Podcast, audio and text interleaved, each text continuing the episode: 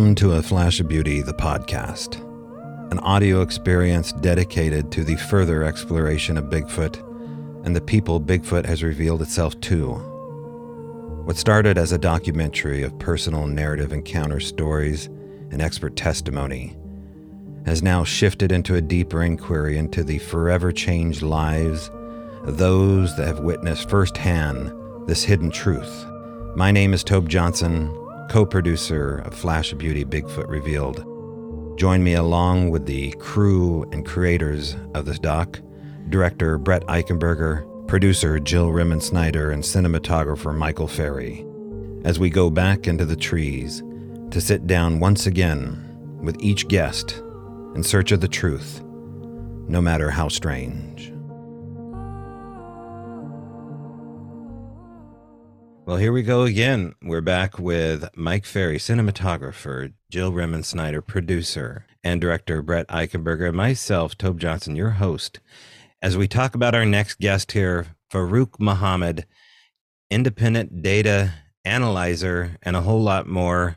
Um, boy, Brett, you were just telling me that this uh, this interview kind of fell in your lap on social media. Why don't you steer the ship here and tell us how you met Faaruwq?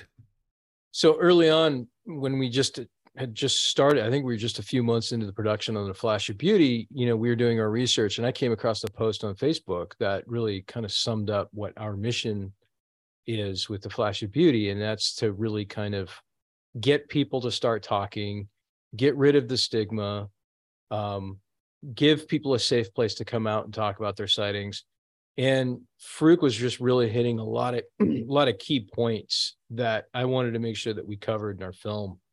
And so I reached out to him and I said, "Hey, would you be interested in being in this documentary?" And he said, "Yeah, absolutely." And so we flew out to Texas um, and interviewed Faaruwq, and you know that was the same trip that we interviewed Arla Williams on and whatnot. Um, but I I think that Faaruwq has got a lot of really really as they say in the industry, disruptive ideas to really kind of jumpstart the data collection um, and the analysis of these Bigfoot sightings that are happening across the country. Um, he's definitely um, on top of his game as far as this is concerned. And this isn't really something that people are talking about uh, right now. And I think it's I think it's um, a situation where technology can really begin to start shedding some light on what exactly is happening out there. And what I love about Faaruwq is, you know, he agrees that you cannot skew the data. You can't get rid of the data. It's disrespectful to the data. So, um, anyways, I think this is the most important interview we've done. Um, and that's no disrespect to anybody else that we've interviewed, but I think the ramifications of putting together Faaruwq's program that we talk about later on in the, the interview is could be ginormous. Yeah, I mean, I if if we go by some of this data and really analyze it, I mean, you're going to see, you know, we're going to have to rewrite some science books, and we're going to have to rethink a lot of a lot of theories and research is just going to have to be, you know, tossed aside and rewritten, and that's really that's really scary to a lot of people. And I mean, there's a lot of obstacles in the way, you know, in his way. But you know, hopefully, hopefully we can bust through some of those. Hundred percent. You know, and I think like the the conversation that we just had with Faaruwq, I mean, it elevates. It's a game changer because he's touching on things that other people aren't aren't uh, including in the conversation. And i think he's really setting setting forth like these are these are the milestones we need to hit to really start um i don't know like coming up with a game plan on what this all means. Yeah yeah, absolutely. Sorry, my fault. There I was. Uh, I'll have to edit this part out here. All right, three, two, one. Yeah, absolutely. And you know, Jill, Mike, Brett. He started off as kind of a fan fan of the foot. You know, he's listening to podcasts, he's downloading Wes, downloading Wes's show, and um, just listening probably at work like we all did. And as a data analyst organizer, his brain is gathering all these nuances. And we talk about these outliers, this outlier phenomena where, you know, not everything is being collected. And it's breaking his heart as this data analyzer that we're not collecting all these stranger nuances, these outlier cases. And so we talk about that and maybe what we can do in the culture to change it. And um, so I'm excited to see what you, the listener, does with what Faaruwq's about to say. And he says he's coming out to Forks. So, you know, there's quite a few people saying they're all coming out on Memorial Day weekend. And if you want to be a part of it, now's your chance. You can get a ticket at sasquatchthelegend.com. Uh, Saturday, I think is like 50 bucks for an all day. There's a three day pass as well. Forks is usually the home of vampires and werewolves, but we're going to throw cryptids in there as well. So if you want to meet the cast and the crew and everything in between, from Flash of Beauty to Cliff Barackman to a debate between Aper versus Woo to sound analysis with David Ellis to Marcia K. Moore to a whole lot more, come check it out at the second annual Fork Sasquatch Day, only about 30 days out. So plug, plug, plug. Let's get into our interview. there- we're gonna Yeah. have a body. We're gonna have a body at Forks too. Uh, Did I just spoil spoil that? Oh, really? You're going to bring a fresh laid? Yeah, I thought I thought somebody told. Oh, oh never mind. Well, you'll Uh. have to come up and uh and see for yourself, I guess. Sorry. Okay. that one, we'll edit that one in because that was so well done. All right, um, let's get into our interview with uh, our guest here, Faaruwq Muhammad.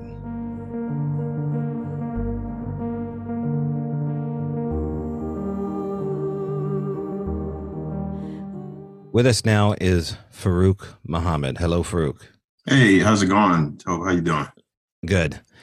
So, Faaruwq, you know, it's an interesting thing that you bring up in the doc as far as data analysis is concerned, and Sasquatch is not territory I've gotten into, but it's, you know, given the technology at hand and the way the algorithms are collating everything, whether we want them to do it or not, you might as well have somebody looking into this. And as far as an independent data analysis is the title you've given yourself, and the 20 years of previous experience as a warrant officer in the U.S. Army, I suppose you're the right man for the job. So, why don't you take it from there? Tell us how you started looking into cryptids. I guess that's what we're going to call Bigfoot in this one, um, and where you're at right now with Sasquatch research.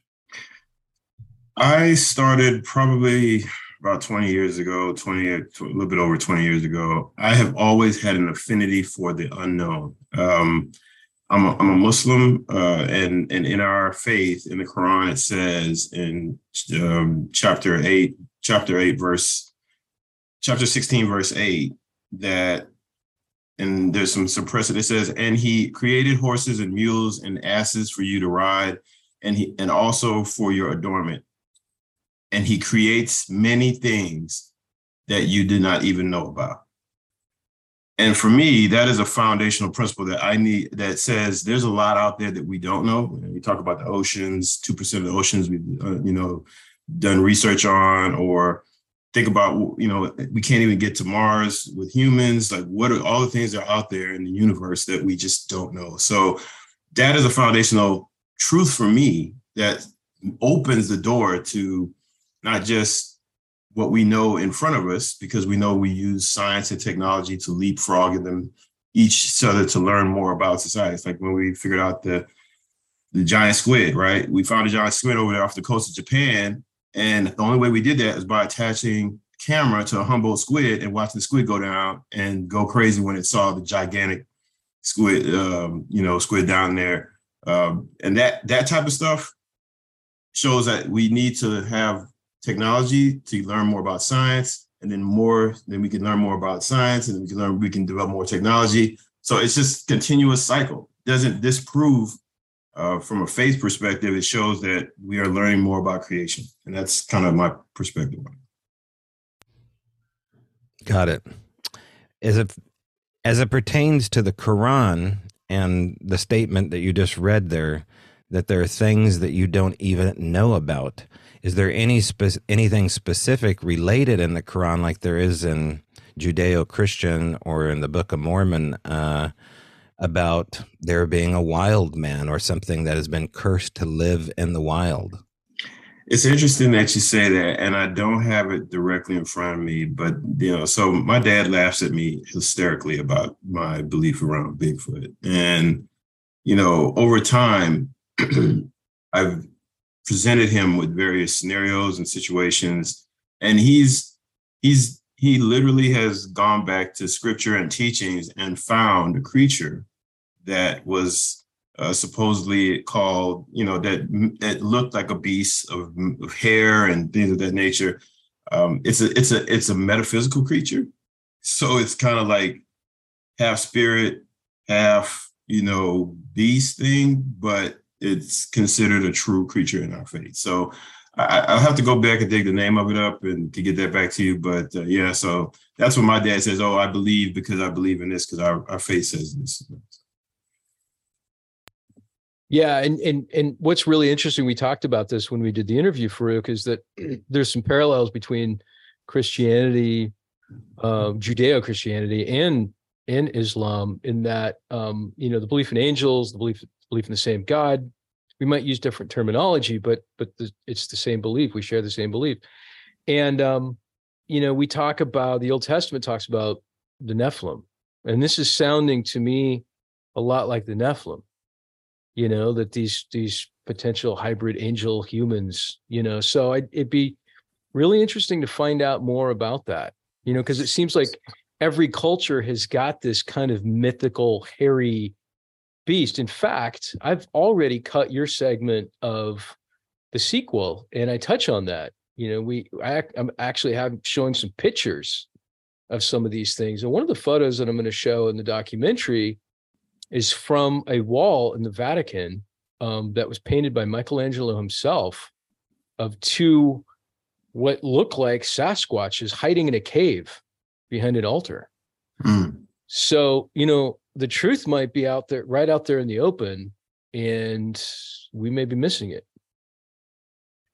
Yeah, I think that that's a really good point. I think that, you know, if you and then like I said, not going down to you know trying to proselytize, but if if you believe in God and you follow some semblance of those one of those three monotheistic Abrahamic faiths, then you find yourself kind of seeing those parallels that you can't deny. Like there's there must be something there there. There must be some there there. It's just we were not necessarily given additional details about it, and maybe because it may not have been incredibly beneficial for us, you know, going down the path, but definitely lends credence to it, you know? As it pertains, Faaruwq, to some of the things that you've been doing internally, uh, we should mention here that uh, Faaruwq has a photographic memory. So when I say internally, sometimes the computer I'm talking about is his own brain. And as it pertains to the data analytics, during our pre interview that we did last week, we talked a little bit about and and you brought up some good points as far as keeping track through data analytics and and behavior of Sasquatch or locations of Sasquatch.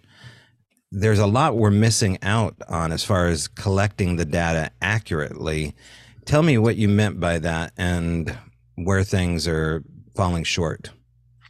So, the challenge of the Bigfoot community is there are different factions kind of like religion a little bit. They have different terms that mean different things.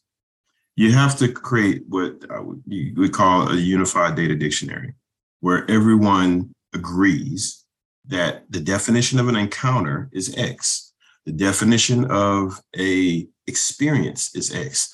So that you can basically create, and when you do that, you create a standard baseline of terminology that identifies various attributes and characteristics or experiences or things of that nature that allow you to develop measurements. So if I said I had five encounters, then that means that I had X, the exact same definition. That means that you, whatever you call it, I saw the Bigfoot, it looked at me, there was some interaction. Or I had three experiences where you define an experience as I was in the area, I heard something, but I didn't physically make like eye contact. I wasn't touched. So, but you have to do that incredibly difficult work. And with all of the factions of the community, I see that being very difficult. Number one, uh, because there's so many field researchers out there that you know are doing it not for notoriety, but to prove it for their own self or for other people. And the scientific method and scientific principles may not be totally followed in some of those. So I think there's an incredible amount of credibility in the field research community because they have to be the ones to go out and do the hard work of sitting out there watching red eyes in the middle of the night and hoping that they don't get ambushed by a whole group of Squatch, you know, while they're out fishing in ridiculously remote places or camping. But there, there's a process that could be applied to that that would lend to generating incredible amounts of useful data. So I hope that answers your question. Did that help?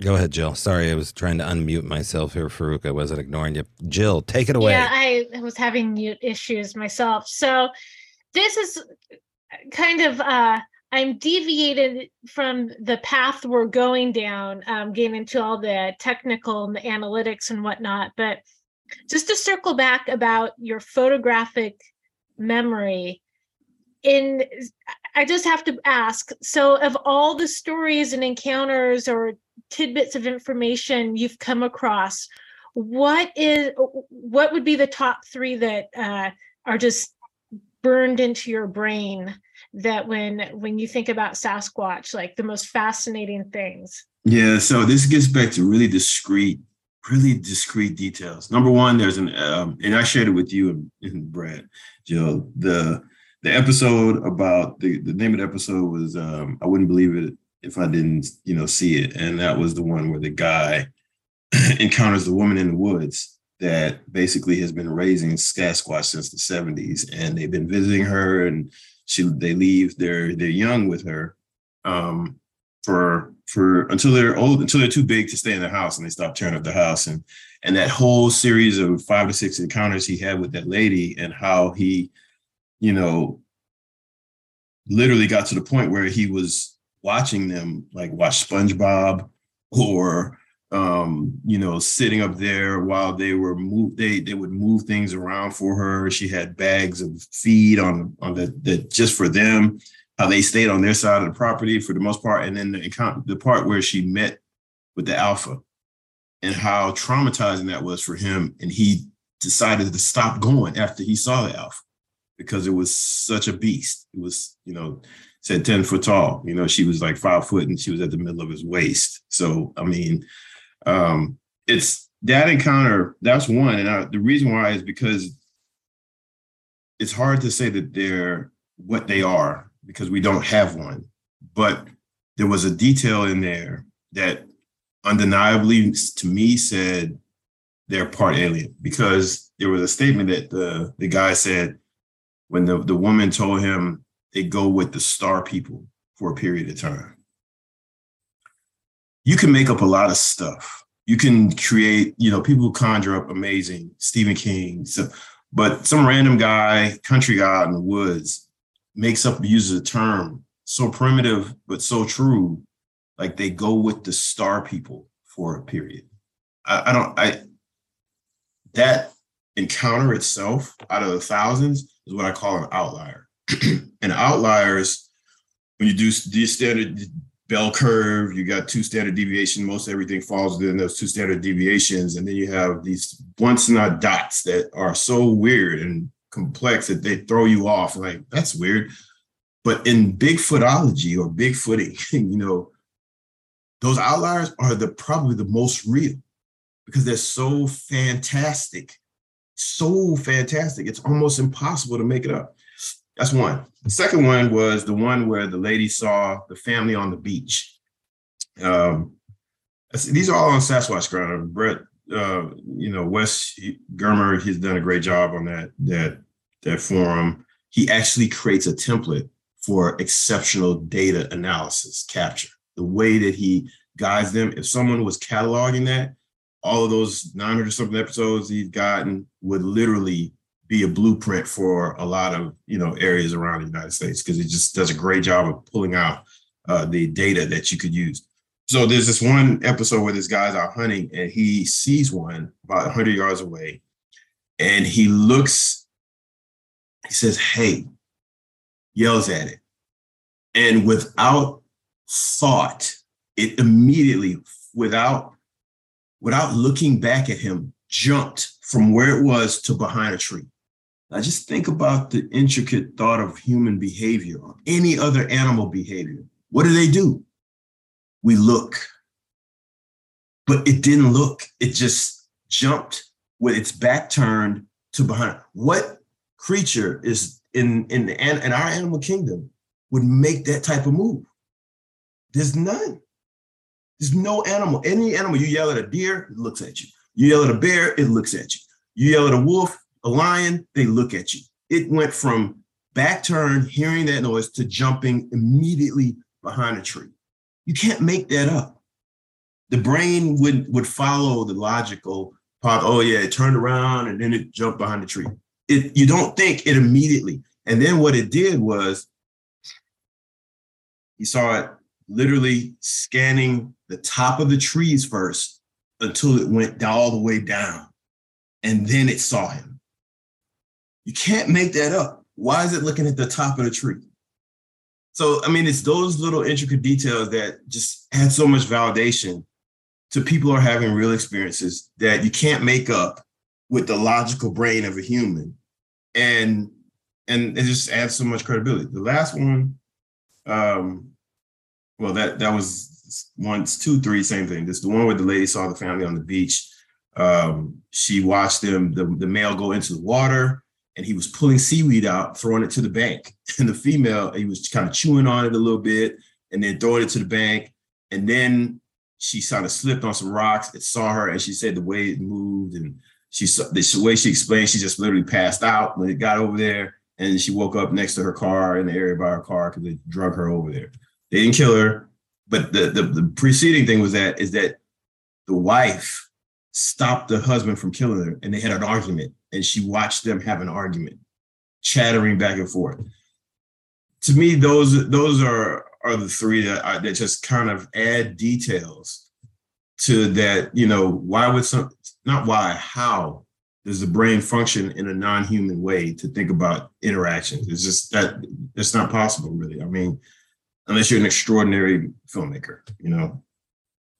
Yeah, yeah, I, you know, and and obviously, you know, uh, we've listened to those episodes as well, and Jill and I were talking about. I think we were listening to them in a road trip, um, and maybe it was actually after we interviewed you. We drove up to Oklahoma, and I think we listened to them um, on the way up there, something like that. But one of the things that we noticed was, you know, being that we're filmmakers and we've we've done a number of narrative films is the performances of of those individuals that's not easy to do. So um you know you could hire an actor or an actress to recant those stories. I mean the human imagination is limitless really but the point is is that you're you're exactly right. The human imagination even though it's limitless it it it also has it's also afraid of you know it has ego in other words. It's afraid of of ridicule. It's afraid of um the stigma so for someone to come on and say some of the things that those individuals said and we've heard after the fact that um so what was the woman in california's name? Chris was it christina? No. Claire, Claire. claire thank you. We heard that claire and i don't know if wes told me this or if somebody else told me this claire actually saw that they had gills. She Hmm. saw gills and she didn't talk she wouldn't talk about that on the podcast because she thought she, she thought that was too outlandish so she asked for that to that to be left out I wonder, I wonder if April told us that because we No, Brett, interviewed you know another woman that saw them too in the in the surf. Brett, it was um someone that we and I'm not going to say it because I don't know if we're supposed to, but it was someone we interviewed for the sequel. Okay. Okay. Do you know who I'm talking about? No, but that's okay. We'll keep it. We'll keep it a secret they until we spoke. officially cut. They, yeah. Okay. Okay. We're quote unquote on the air. But the point is, is that you know Claire had a performance that is next to impossible to replicate unless you're a trained actress. You know, it's because I'm talking about the details, like you're talking about. I'm talking about the psychological details that are in in her story. You know, you you you can't make that stuff up. There's no way. I mean, I just, I mean, and I've listened to thousands. I've listened to ones where guys have killed Bigfoot. I've listened to one. I listened to one where a guy, and and that would probably be my fourth. There's this one where this guy kills two Bigfoot in Oklahoma in 1960 something, and he said they look like Neanderthal. He cried during the interview because he thought that they were people. He said he didn't tell anybody because he thought they were people, but just like woods people. And he killed them with a 45 chasing them through briar patches because he just he had an instinctive hunter thing like what the heck you know the hunter cardinal rule is if you don't know what it is don't kill it. But for whatever reason he just went full monty on on on on on chasing them down and he killed two of them and buried them. And he said he wouldn't go back because he felt like the family that was there knew him like they they remembered him. And he cried. He literally cried on the air and you could hear the trauma in his voice the the regret that he had because he he didn't he, he didn't feel like it was right you know um, those emotions that people have are data elements They they You know, absolutely are. Yeah. And what's interesting, eh, what's interesting, and real quick, I'll let you talk, Mike. Um, just to finish up this thought, what's really interesting is, yeah, we we haven't. I don't think we've listened to nearly as many episodes of, Sas- of Sasquatch Chronicles as you have, and or other podcasts. What we but what we've found is that we've been data gathering, obviously making this documentary. And what's so cool for us is what happens after we turn the camera off. Because like I was just saying about Claire, there's there a lot of people out there were only willing to give us 90% of the story or what they were comfortable telling us. And it's those other pieces of the story that we're getting off camera um or or a pre-interview or what have you those are the other points of data that we're connecting the dots to going wait a minute so and so in vermont said this and so and so in texas said this. And tobe and daryl experienced this at, at uh, the owl moon lab you know? And it all it's like nobody none of these people know each other.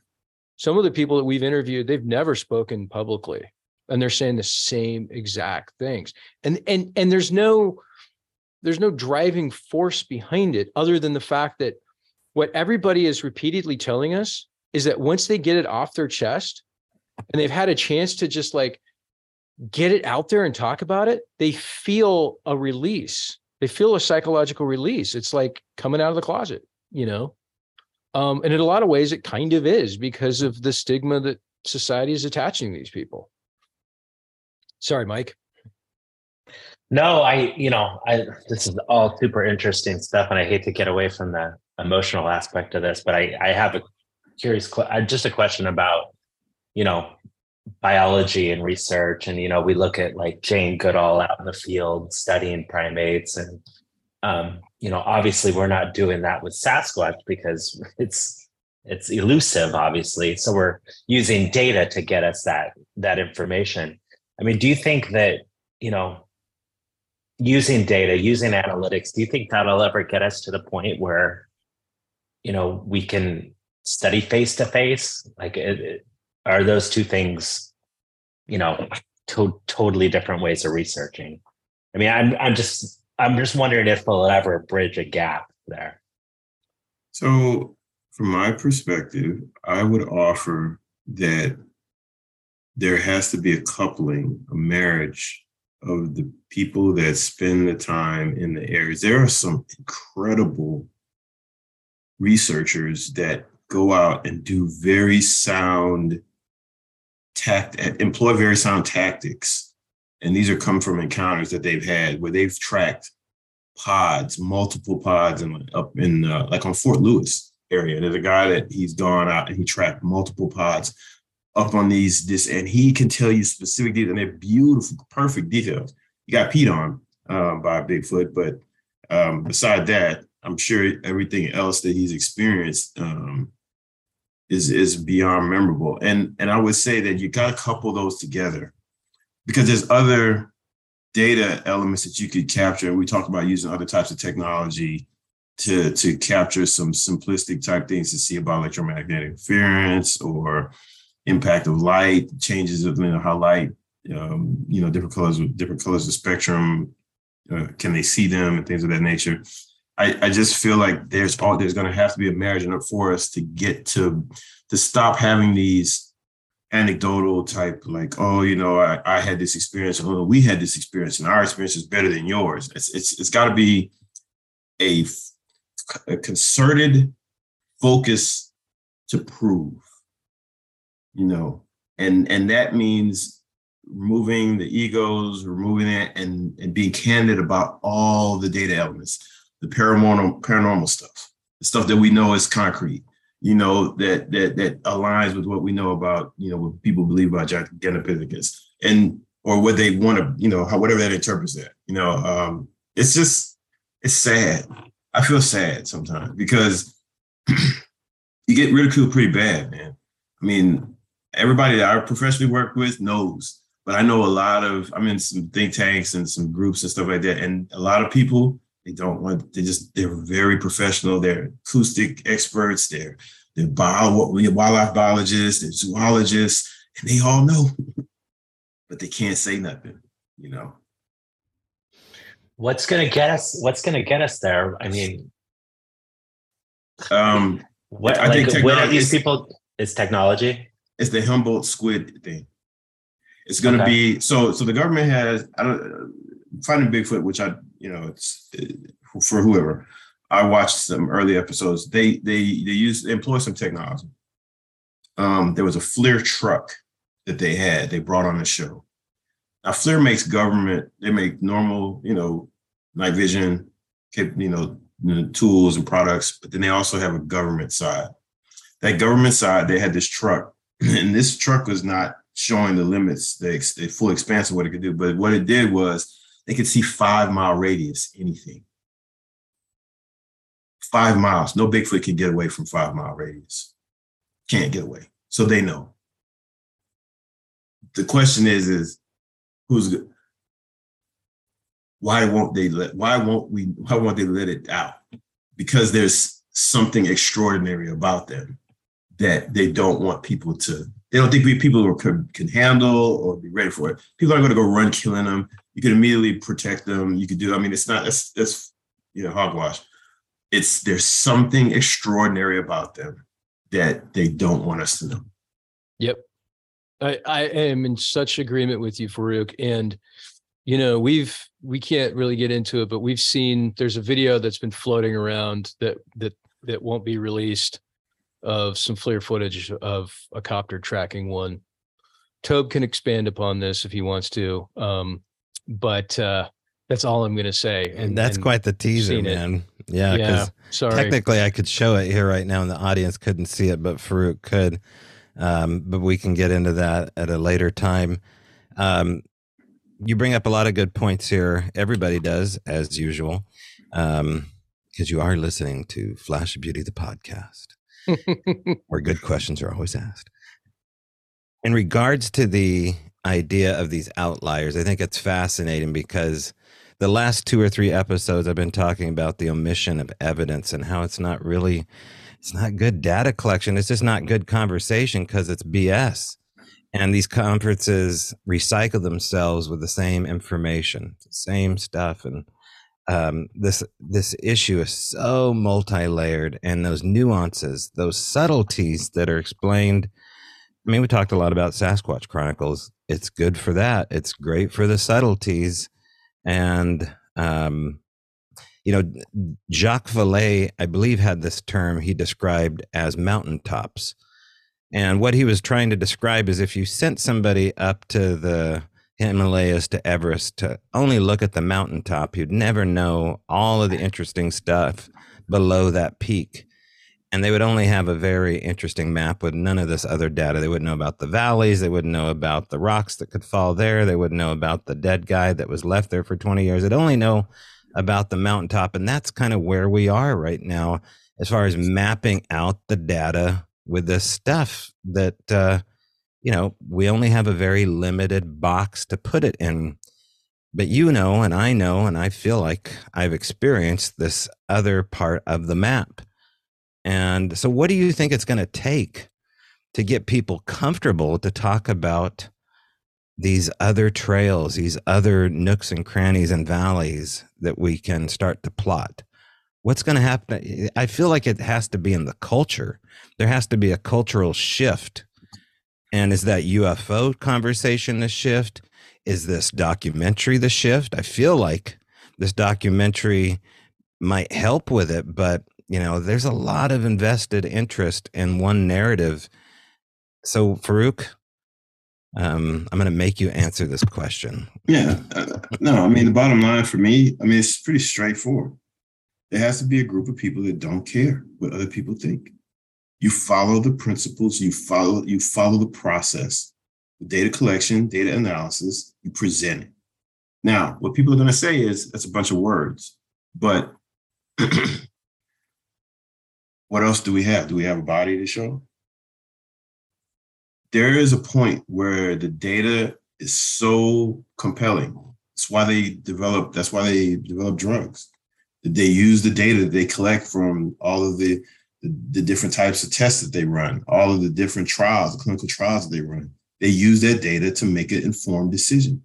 And that tells them you're going to have, you know, all these great, um, you know, outcomes, but you're going to have some really bad contraindications. You might die.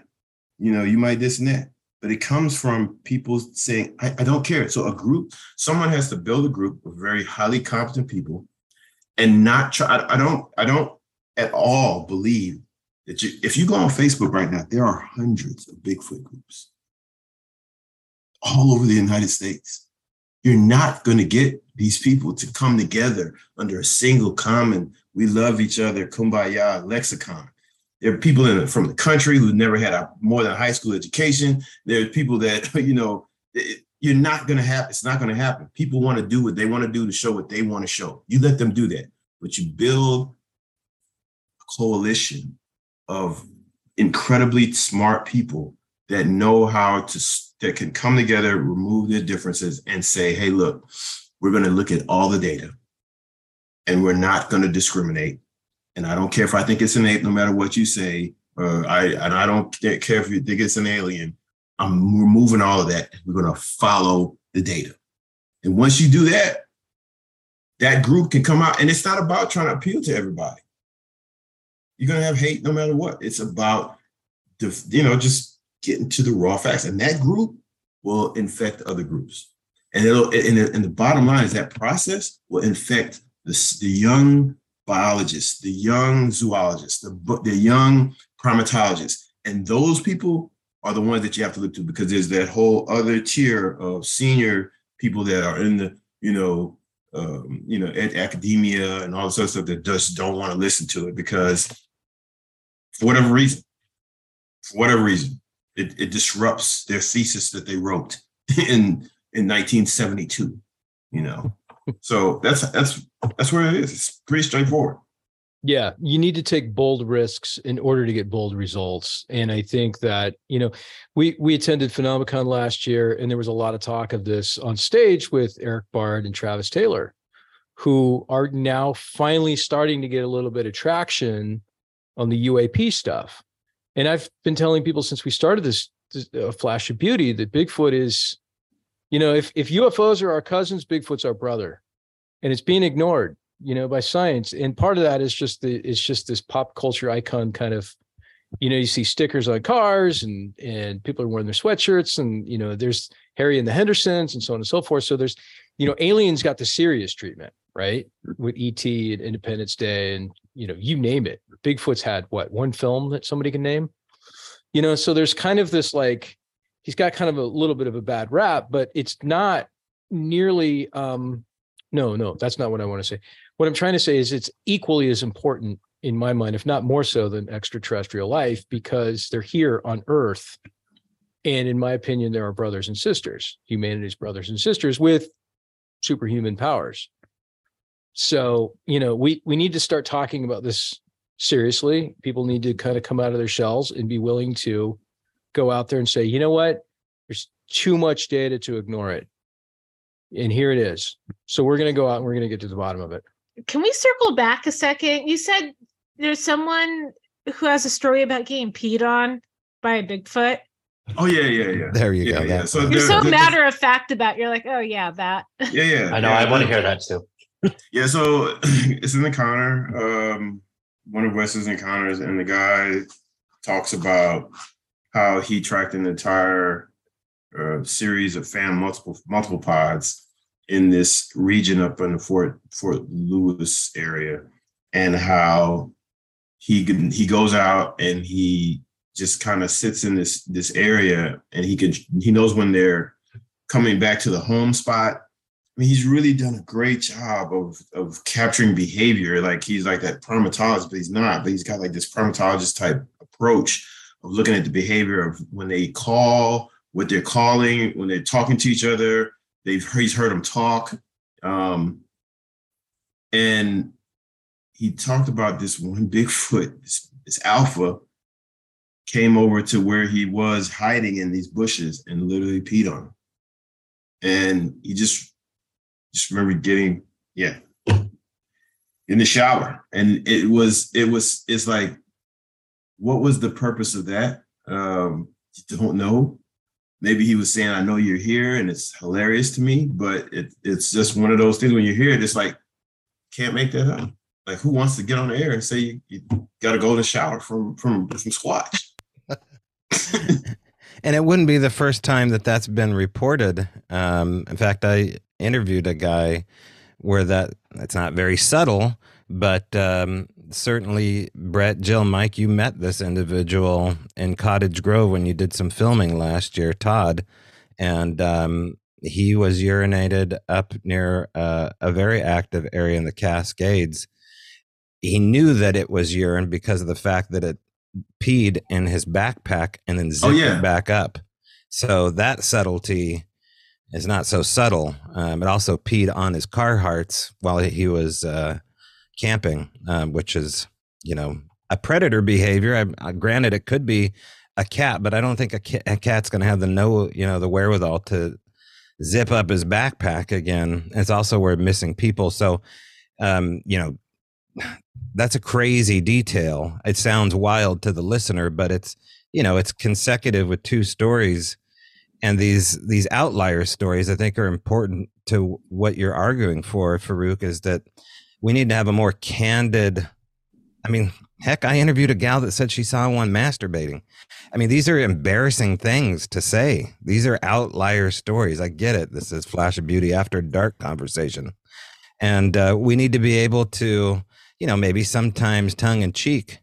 But um, that's why we had those monthly meetings in the Cascade is to put these people together and have a lighthearted conversation. But then when the cameras went away and the mics went away, they could talk freely, you know, without the consequences of ridicule. So uh, you had a response, Faaruwq?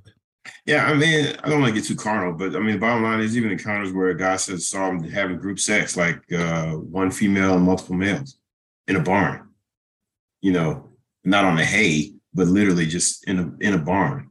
Um, and it's it's those types of things. Like, why would you want to tell people that you're already talking about Bigfoot? Then you're going to say that. You know, um, it's it's those things to me that add so much credibility to and then there's all these other things that couple with that and you're like yeah you you, you got stuff going on on your property you know serious stuff going on on your property so I, like i said i just think that once again you know if if if if there was a group that that could pull off that common baseline and follow those principles it, would be extraordinary. I just i just think at some point parties would intervene because it would become too apparent like once you started being able to present the data and show things it just there's too it's too like so like i was telling on the pre-interview like told i was telling him like the data that there's this graphic that shows the sightings over time in the, all the states. Y'all seen that graphic? Uh, it's a infographic, video infographic of all the Bigfoot sightings over time. So it's flowing and it's showing like Texas moving up and then California and then Oregon. Yeah, have you all seen that before? Oh man, it's it's so cool. I'll drop the link here, find it. But it is one of the coolest infographic videos where it's tracking. There's only three data, three, three data elements. Well, two data elements: state, the, the state, and the year. That's it. Two data elements. And it creates this amazing visualization that tells a story of uh, you know, how we have gone into, you know, and, and deforested and and and and moved into different areas and populated areas, um, and how squatch have had to move. You know, it it, it we, you can infer a lot from that. It's only two data elements. Um, the graphics that they have on on the GIS ArcGIS project, and that was the guy that was also in the in the movie with us talking about data analytics. The ArcGIS project, three data three data elements: type of sighting, location, you know, and and year. Um, it's just simplistic. You could do a one, I mean, one genuine encounter can generate probably about 150 to 200 data elements that could be repeatedly tracked in every encounter. You could ask a series of questions that would get you those 150, and then imagine the visualization that you could create a correlation between time of year with the color of the hair, with the way your dog reacted when it was in the area. I mean, it's just versus terrain, water available, water right around it. I mean, time of day, all of these things. Just it's kind of just kind of exciting, but it's also depressing because you just want people to kind of focus on that and stop talking about, you know, the things that that you know get likes. This stuff doesn't necessarily get likes. Yeah. Right? Yeah, but it gets results. Phases of the moon, I would add that too. Well, even Mel, yeah, Mel Scahan uh, mentioning his number one thing is which way was it headed. He said that's so important and so often left out is what direction they were going. So uh, you're saying that there's these three data points, and for them that's a success rate. They can they can find a model. You know, it, might, it remind, reminds me of uh, David Paulides' um, profile points for missing people, where he has those ten profile points. I think they are, and everything else he pushes out of the picture, and he only takes in those those profile points. Is there any profile point that you think should be taken out of the equation? Should orbs be taken out of the equation? Should um, mind speak be taken out of the equation? Should should those kind of outlier reports be included, and why? Disrespectful to the data. It's just it's it's it's it's it it creates chills on my spine because it's disrespectful to the data.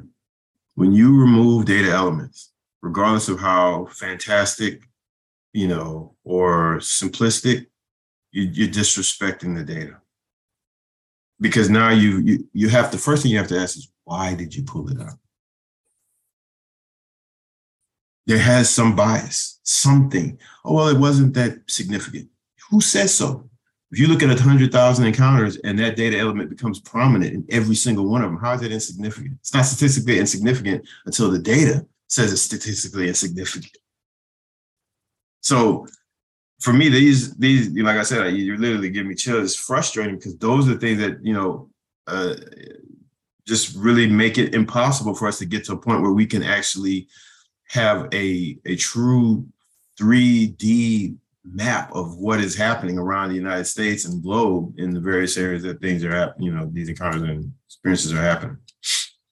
Yeah, amen. Faaruwq. Uh, what you're what you're what you're saying right now to me is the is the the gospel. And this is how we eventually end up knowing is by getting this together. And you know, if we if we were to get down to brass tacks right now, um, you know, someone someone out here listening to this podcast right now might be interested in being a benefactor, might be interested in in stepping up and saying, you know what, this is something that I really want to be involved in or maybe maybe you know somebody like a dr meldrum is at you know at a college that can provide some or university can provide some of these resources.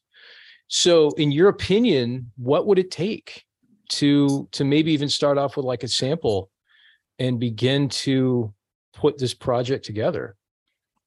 Well, I, obviously, you'd have to have a group of interested stakeholders that looked at this and said, "Hey, we want to commit to this." The, number one, people are going to look at so with them, what's in it for me, right?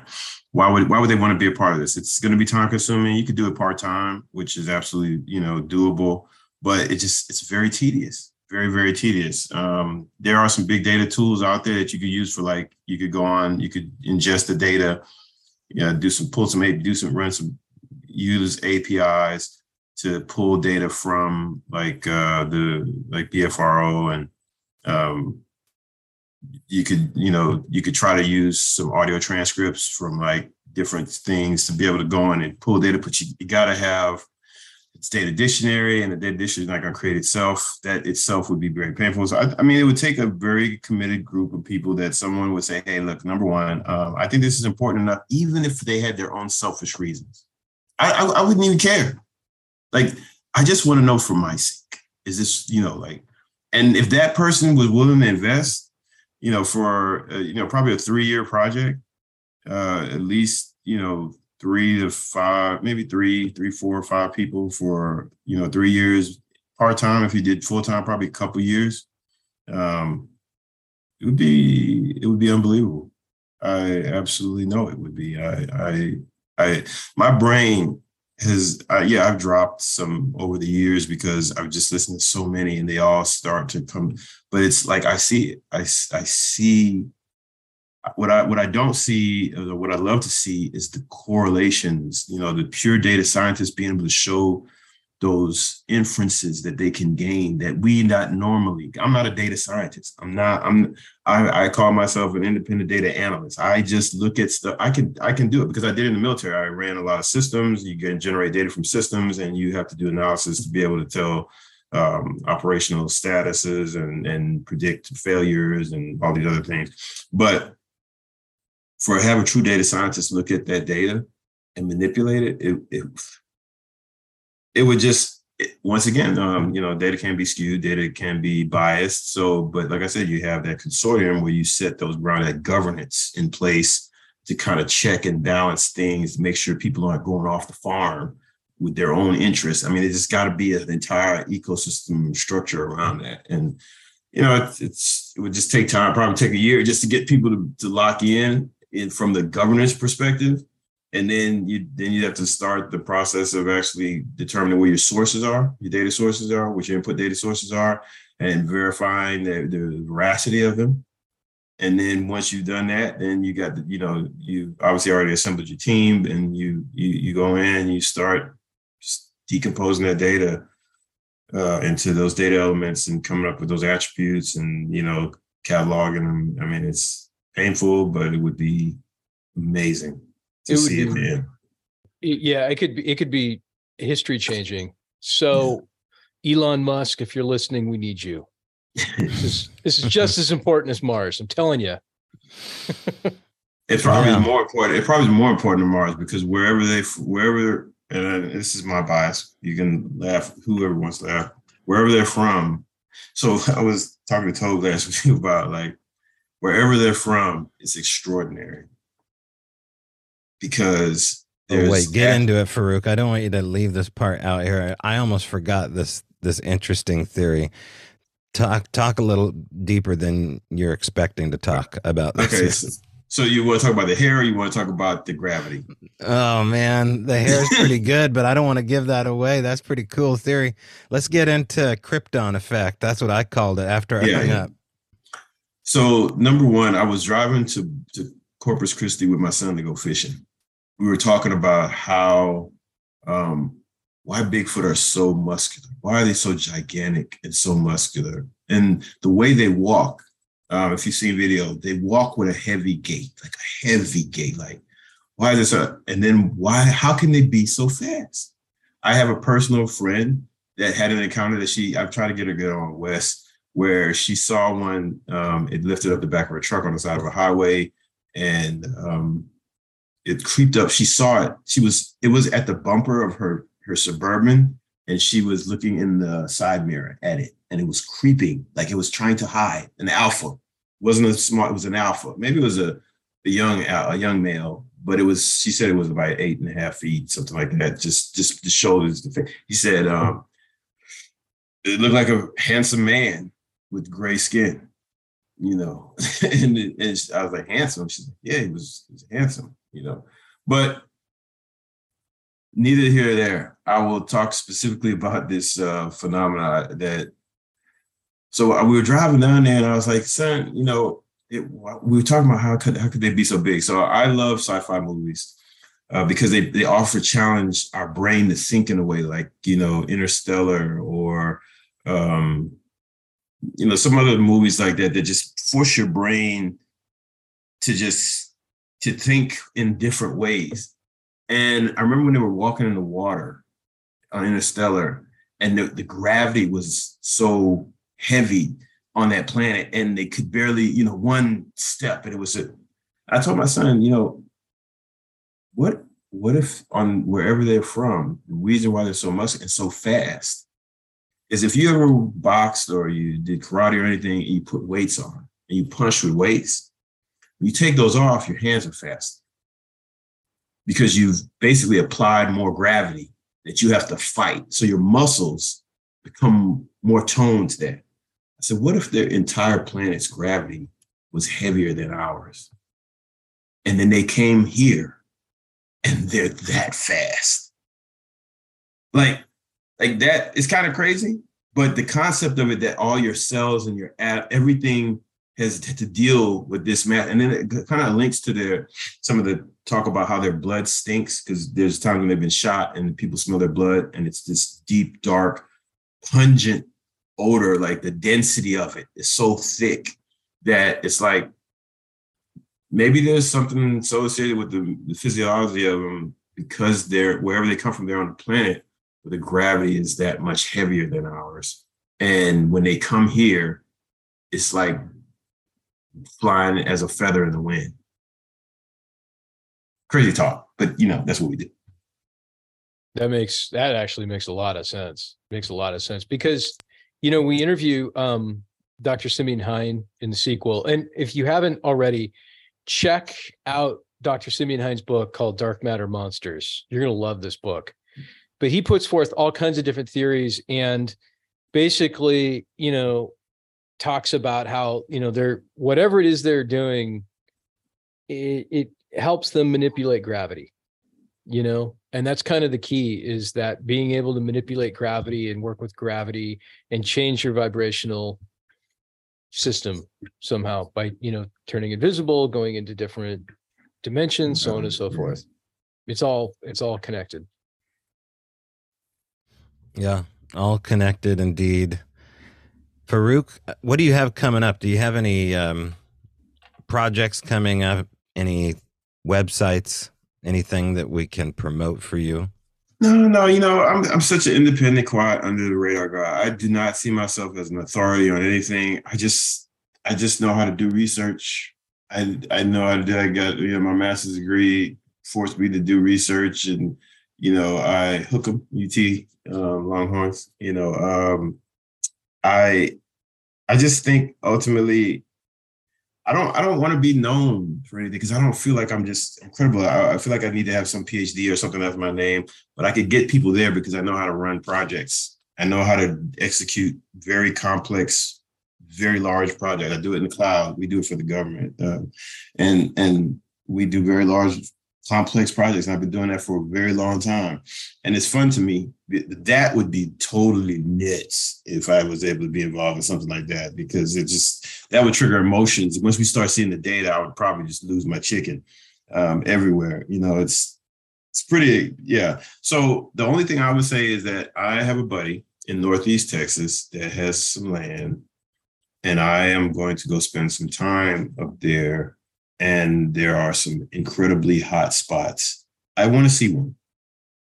And I've I've negotiated in my brain how I'm going to respond, but I haven't I don't think my body has yet agreed with me how I'm going to respond.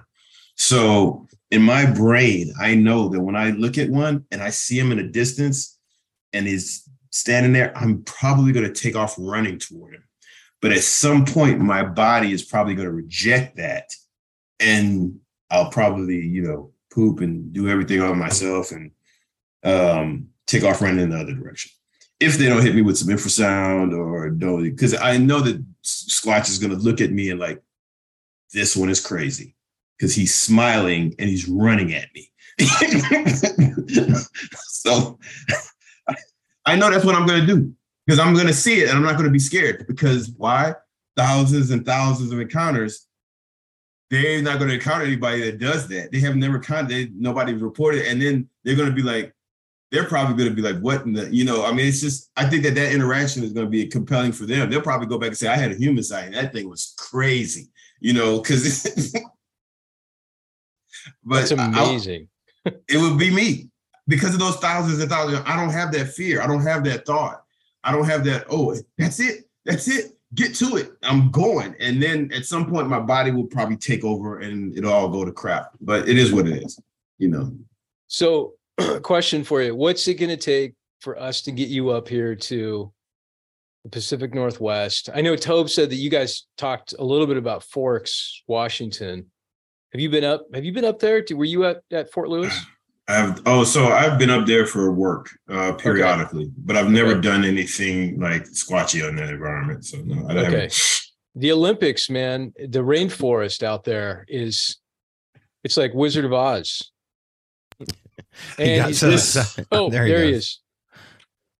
This I'm not. I am. I don't. I don't know. I don't know Michael Towns, Mitchell Townsend, but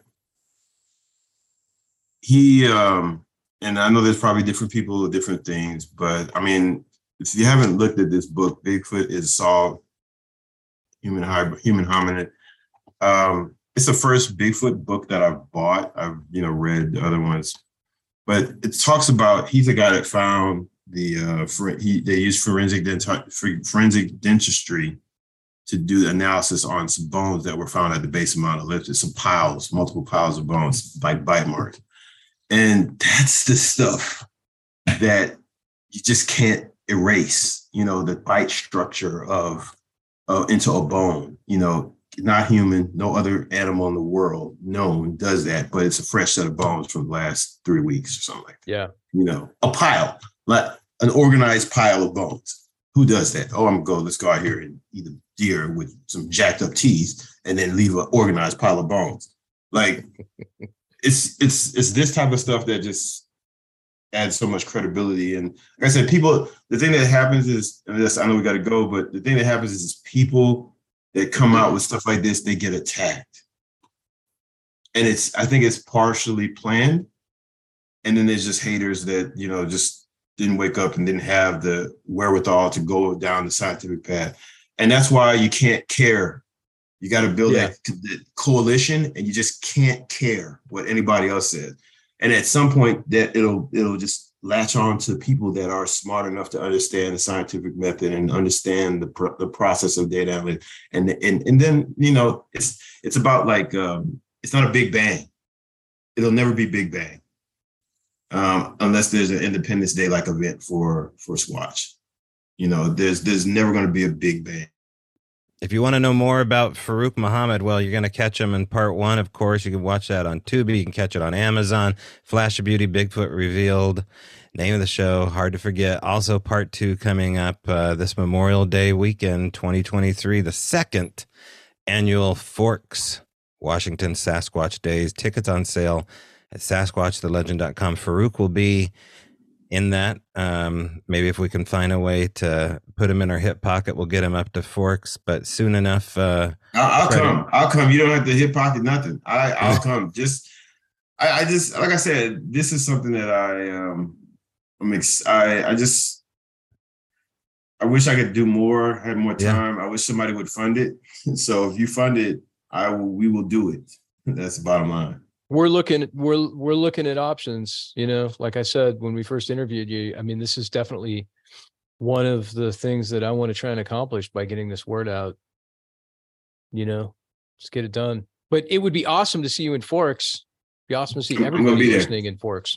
I'll be there. I'll be Excellent. there. I'll, I'll come. Excellent, excellent, excellent. All right. Thank you so much, Faaruwq.